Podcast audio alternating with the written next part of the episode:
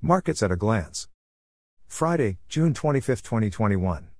Equities The All Share Index fell 0.78% to 37, 658.26 with market capitalization at 19.62 trillion naira. The top 5 losers were NPF Microfinance, Union Bank, Mutual Benefit, Eterna Oil, and Dangote Cement. The top 5 gainers were Honeywell Flour, Fidson, UPL, Linkage Assurance and SDI. The top five trades were on GTCO, First Bank, United Capital, CAMS, and Mutual Benefit. Money market, overnight rate up 3.75% to 23.00%, open buyback rate up 3.00% to 22.00%.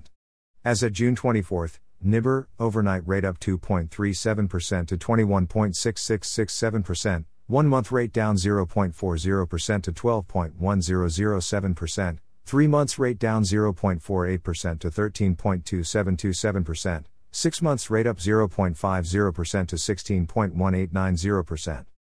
FMDQ bond yields. Index level 528.35.